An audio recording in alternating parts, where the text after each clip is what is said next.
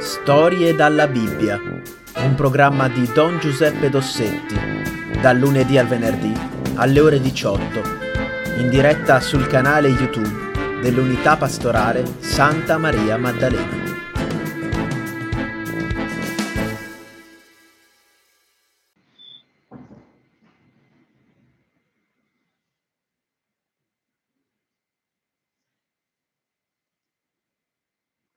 Allora tra poco cominciamo. Aspettiamo un minuto o due per qualche ritardatario e poi cominciamo. Spero che stiate bene. Io ho fatto il vaccino, è tutto in ordine, mm, non ho avuto problemi particolari e, e quindi io sono, sono immune, speriamo per non sappiamo per quanto tempo, però adesso lo sono. E quindi potrò andare anche a eh, trovare i miei vecchietti alla casa degli anziani, che abbiamo protetto, anche loro adesso sono stati vaccinati assieme a tutti gli operatori.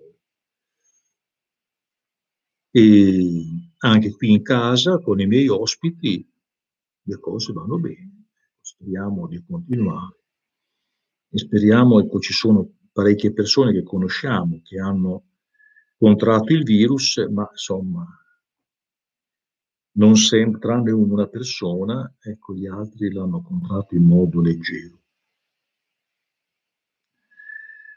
Va bene, allora cominciamo. Cominciamo una nuova serie di storie. E ho pensato di riprendere le, la storia di Mosè, la storia dell'Esodo, Spiegheremo poi che cosa vuol dire questa parola. A dire il vero, mm, con la storia di Mosè, noi abbiamo cominciato questa serie di eh, incontri sulla Bibbia ormai un anno fa, ecco, all'inizio quando siamo stati chiusi, dovevamo stare in casa e allora abbiamo incominciato a fare questi, eh, questi incontri. E, eh, e quindi eh, adesso eh, vi ripetiamo, ma con qualche cambiamento. Eh? Con ho pensato a fare qualche cambiamento nella storia, ecco, a sottolineare alcune, alcune cose che magari nelle storie precedenti avevo trascurato. È una storia molto bella e anche se eh, voi la, la conoscete già, ripet- ripeterla non fa mai male. Allora cominciamo dal nome Esodo. Cosa vuol dire esodo? Esodo è una parola greca, la Bibbia antica era scritta in ebraico e in greco, e vuol dire uscita. Esodo vuol dire uscita. Uscita da dove? Uscita dall'Egitto, dove gli ebrei erano schiavi. E quindi il sipario della storia si alza precisamente in Egitto. Cos'era successo? Era successo che alcuni secoli prima eh, il, gli ebrei, che poi erano sostanzialmente la tribù di Giacobbe, non trovava più da mangiare dove si trovava nella terra di Canaan, nell'attuale terra di Israele, e allora era sceso in Egitto, dove era già andato, e questa è una lunga storia che abbiamo raccontato, c'era già, era stato portato uno dei figli di eh, Giacobbe, cioè Giuseppe. E lì Giuseppe aveva, era, era diventato ministro del faraone, aveva salvato il popolo dell'Egitto dalla carestia, eh, forse vi ricordate il sogno delle sette vacche grasse e delle sette vacche magre. Giuseppe era un profeta e quindi il Signore gli aveva rivelato che, rivelato che per sette anni in Egitto ci sarebbe stata l'abbondanza del grano, del frumento, ma che poi sarebbero venuti sette anni di carestia dove non c'era da mangiare. E allora Giuseppe convince il faraone a costruire degli enormi granai ecco, nei quali stivare, collocare il, il, eh, ricor- il, eh, la, eh, il raccolto degli anni di abbondanza. E così, appunto, quando arriva la carestia, Giuseppe apre i granai e sfama l'Egitto, ma anche la sua famiglia. che era scesa in Egitto per vedere se si trovava da mangiare, che però Giuseppe dice ma venite qua, io in Egitto sono eh, addirittura il vice del faraone, quindi eh, non, non, abbiate paura, venite, vi darò una terra buona dove potrete vivere, coltivare eh, i prodotti della terra e vivere con i vostri bambini. E così avviene. Il faraone, per gratitudine nei confronti di Giuseppe, dà a, questi, a questa tribù, ecco, dà un, un bel, una, una terra buona, una terra fertile e tutti vivono felici e contenti, sembrerebbe. Ma cosa succede? Ecco, succede che a un certo punto, passati tanti anni, eh, gli egiziani si dimenticano di Giuseppe e dei benefici che avevano ricevuto attraverso eh, questo, eh, questo giovane ebreo. Ma nello stesso tempo il, eh, il popolo, la tribù, diventa un popolo, cioè siccome questi, ehm, questi immigrati sono molto fecondi, cioè fanno molti figli, dopo un po' da una piccoli, piccola tribù sono diventati un popolo. E a questo punto gli egiziani si spaventano. Si spaventano perché dicono adesso questi qua eh, diventano un numero maggiore di noi, a un certo punto ci porteranno via la nostra terra, le nostre case, ecco, ci ridurranno loro, ci ridurranno in schiavitù, noi div- dovremo diventare i loro servi, prima che lo facciano loro, facciamolo noi. Quindi il faraone incomincia a prendere dei provvedimenti repressivi nei confronti di questi poveracci. Che cosa succede? Il primo passo è quello di togliergli la libertà e, eh, e di assoggettarli a dei duri lavori, una specie di, la loro terra diventa una specie di grande campo di concentramento dove loro sono costretti a fare un lavoro da schiavi. Quale lavoro? Il faraone ha un programma, un, fra parentesi, sto parlando di faraone, faraone era il nome del re d'Egitto. Quando uno diventava re d'Egitto prendeva il nome di faraone era il suo titolo onorifico, come noi diremmo re. Ecco, quindi il faraone, come si chiamava questo faraone? Forse Ramses, forse, insomma, comunque era il faraone. Allora, il faraone dice benissimo, io ho in programma di fare queste grandi costruzioni, ci vogliono dei mattoni. E eh, mettiamo gli ebrei a fare i mattoni. Allora uno dice, vabbè, un mestiere come un altro, anche adesso ci sono quelle fabbriche di mattoni. Eh sì, però oggi ci sono le macchine, oggi le condizioni di lavoro sono molto diverse. Come venivano fatti i mattoni a quell'epoca in terra d'Egitto e un po' dappertutto? E allora, le, quello che c'era, c'era, c'era sicuramente l'argilla e c'era il sole. Quindi cosa facevano per fabbricare i mattoni? scavavano una buca, una grande buca, la riempivano di un impasto di argilla e acqua e anche della paglia, perché la paglia doveva dare un po' di consistenza a questo impasto, tenerlo insieme. E gli uomini entravano nella buca e con i piedi. Ecco, macinavano, mescolavano ecco, la, l'argilla, la paglia, la rendevano un impasto unico sotto il sole. E non il sole nostro, il sole d'Egitto, quindi un sole a piombo, un sole caldissimo, quindi figuratevi che razza di vita poteva essere la loro. poi erano coinvolte anche le donne, perché questo impasto veniva passato alle donne che lo mettevano dentro a delle forme di legno, e, che della forma del mattone, il mattone veniva crudo, veniva messo da, sotto la vampa del sole e il sole lo induriva, lo faceva diventare adatto per le costruzioni. Ma i mattoni ce ne volevano milioni, milioni. Ecco, quindi questi poveracci erano assoggettati a un lavoro durissimo, sfiancante. Nonostante questo, il popolo continua a crescere. E allora il faraone dice, passiamo alla fase 2. A questo punto l'unica cosa da fare per impedire al popolo eh, di crescere è quella di ammazzarli. ammazziamo i loro bambini. Voi dite, oh, che cosa terribile. E beh, era proprio una cosa terribile. Anche perché, vedete, quando uno mh, mm, magari è povero, eh, lavora duramente, fatica, deve digiunare, però ha una speranza, la speranza di costruire eh, un futuro per i suoi figli. Io conosco, ho conosciuto delle persone che lavoravano durissimamente per poter far studiare i loro bambini, perché dicevano non voglio che mio figlio faccia tutta la fatica che faccio io e quindi mi sacrifico per lui.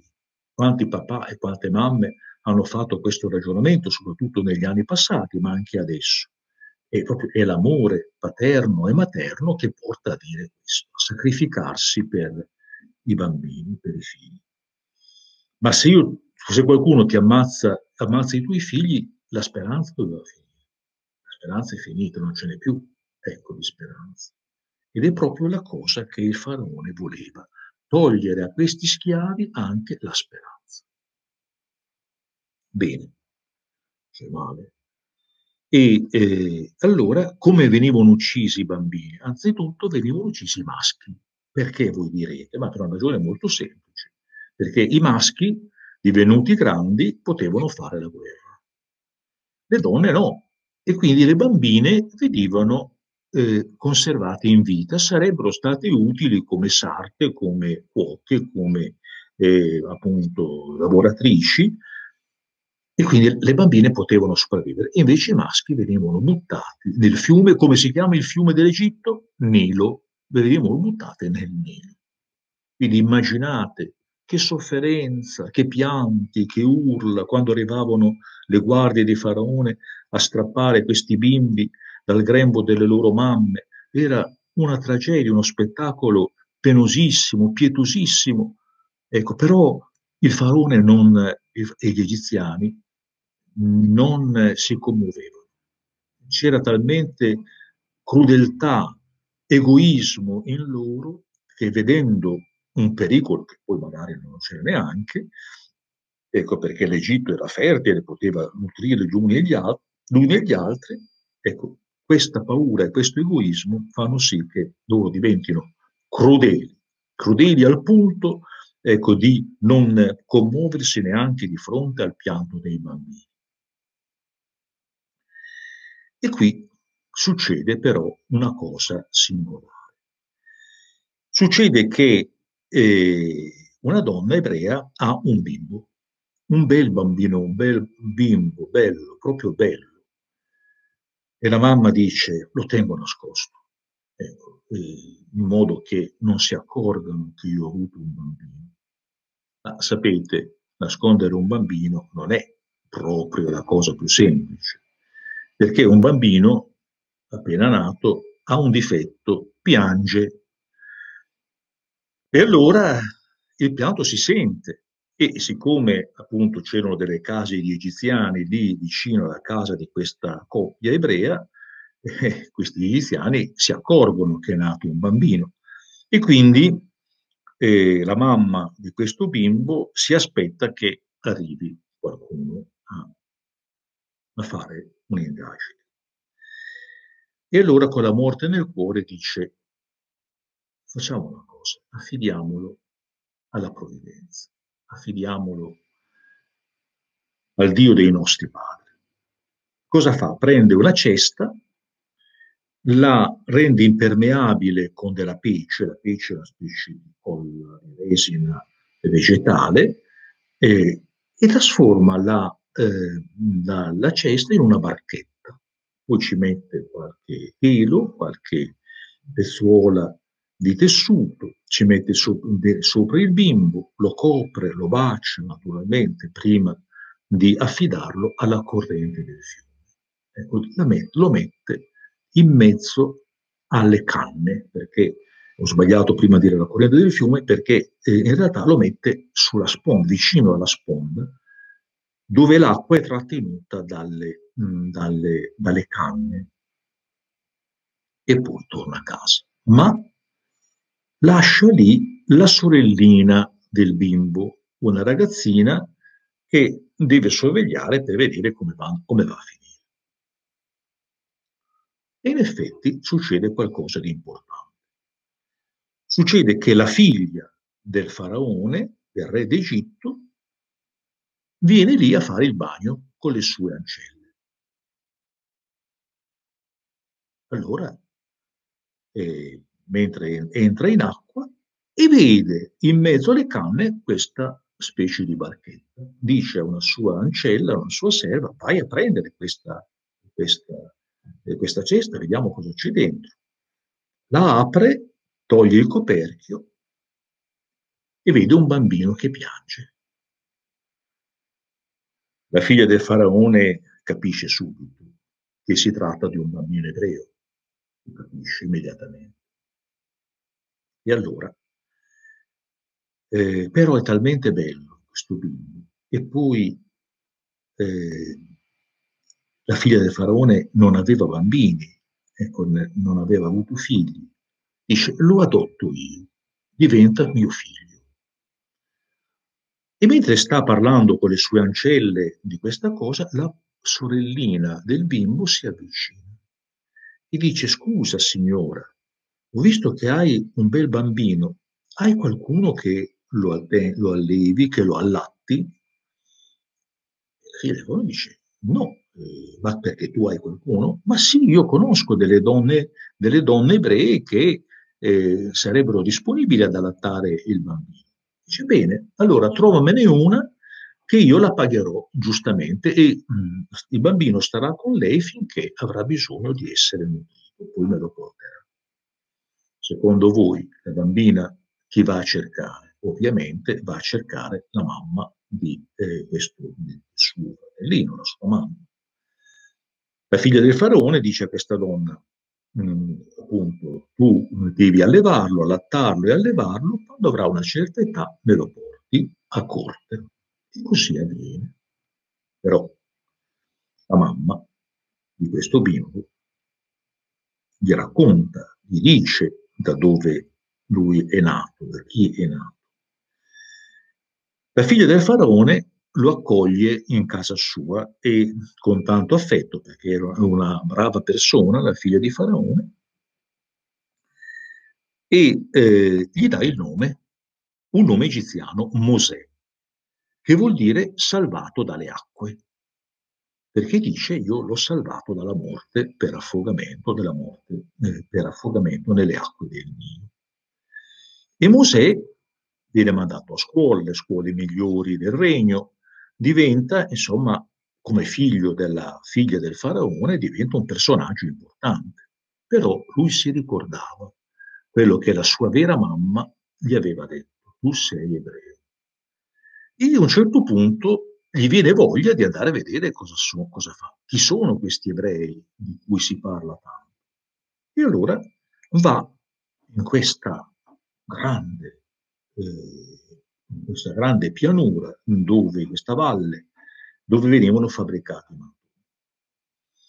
Vede la fatica, il dolore, eh, la, il sudore di questa povera gente e mentre lì tutto commosso per, per quello che sta succedendo, per quello che vede, c'è un egiziano, un sorvegliante egiziano che se l'è presa con un ebreo se tu lavori poco, guarda chi, pigrone, eh, non rimanere indietro e via, bastonate, botte. E Mosè si arrabbia, sente dentro di sé una tale ribellione che prende per il collo l'egiziano e lo uccide.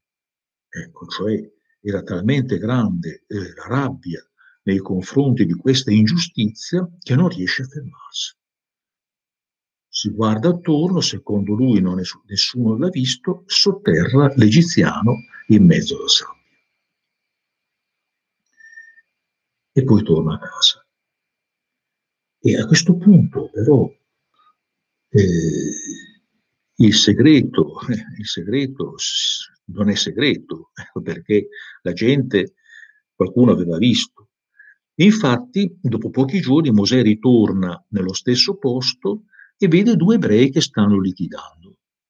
E allora si avvicina e dice, ma perché siete fratelli, eh, siete membri dello stesso popolo, state soffrendo tutti e due, perché litigate, mettetevi d'accordo?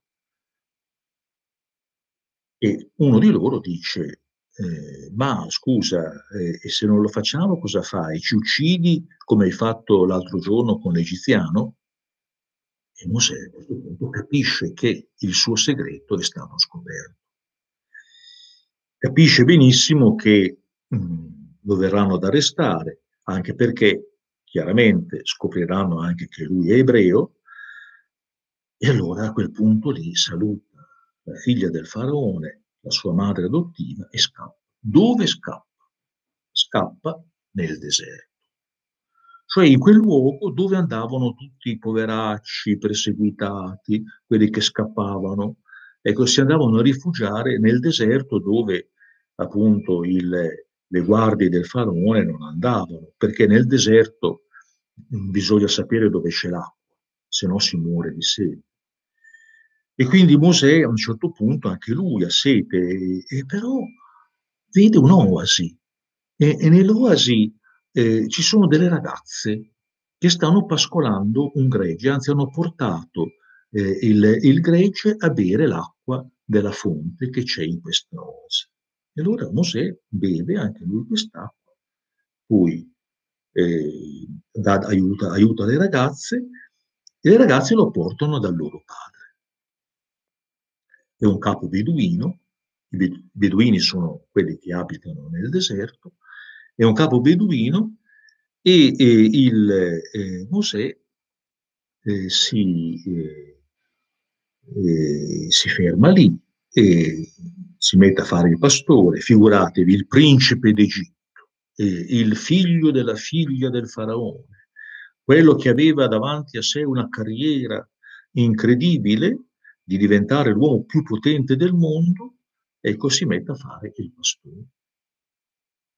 La sua vita, praticamente, la, sua, la sua vita di prima è finita e allora adesso gli si adatta un mestiere umile quando pensa alla sua, alla sua vita, dice, beh, io farò, starò qui, ecco. E si sposa con la, una delle, delle, ragazze che aveva incontrato al pozzo, ha dei figli, due figli, e si mette a fare il, eh, il pastore. Però un giorno la sua vita cambia, cambia da così a così. Cosa succede? Succede che non c'era più erba nel posto dove normalmente lui andava, le, le pecore l'avevano mangiata tutta, allora va un po' più lontano e arriva alle pendici di un monte. Questo monte si chiama Sinai. E eh, vede a un certo punto una cosa che lo meraviglia, vede un cespuglio di rovi, un cespuglio spinoso, secco, che sta bruciando.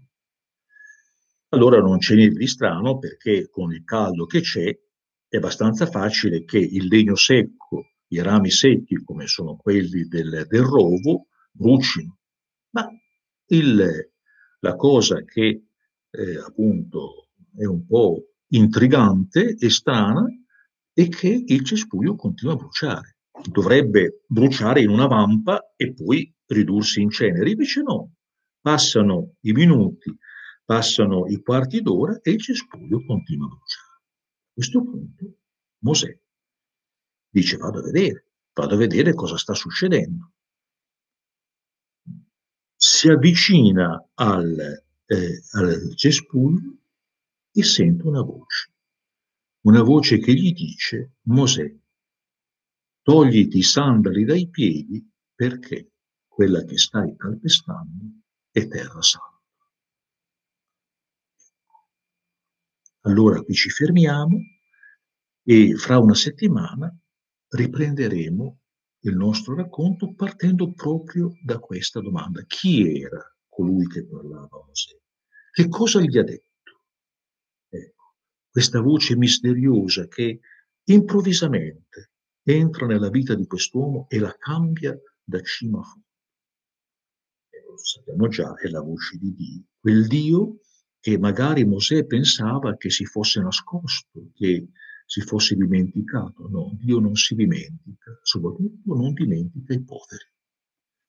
Bene, cari ragazzi, a questo punto ci fermiamo, ci diamo appuntamento per la prossima volta, eh, una, tra una settimana.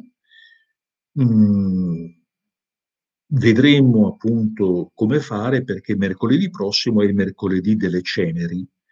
E allora guardate bene l'inizio della Quaresima e alle 18.30 eh, io eh, celebro la messa delle, dell'inizio della Quaresima. Vedremo di eh, registrare in precedenza la puntata in modo che poi voi la potete guardare quando volete. Intanto, buona serata a voi, salutate tanto i vostri genitori e ci rivediamo la settimana prossima.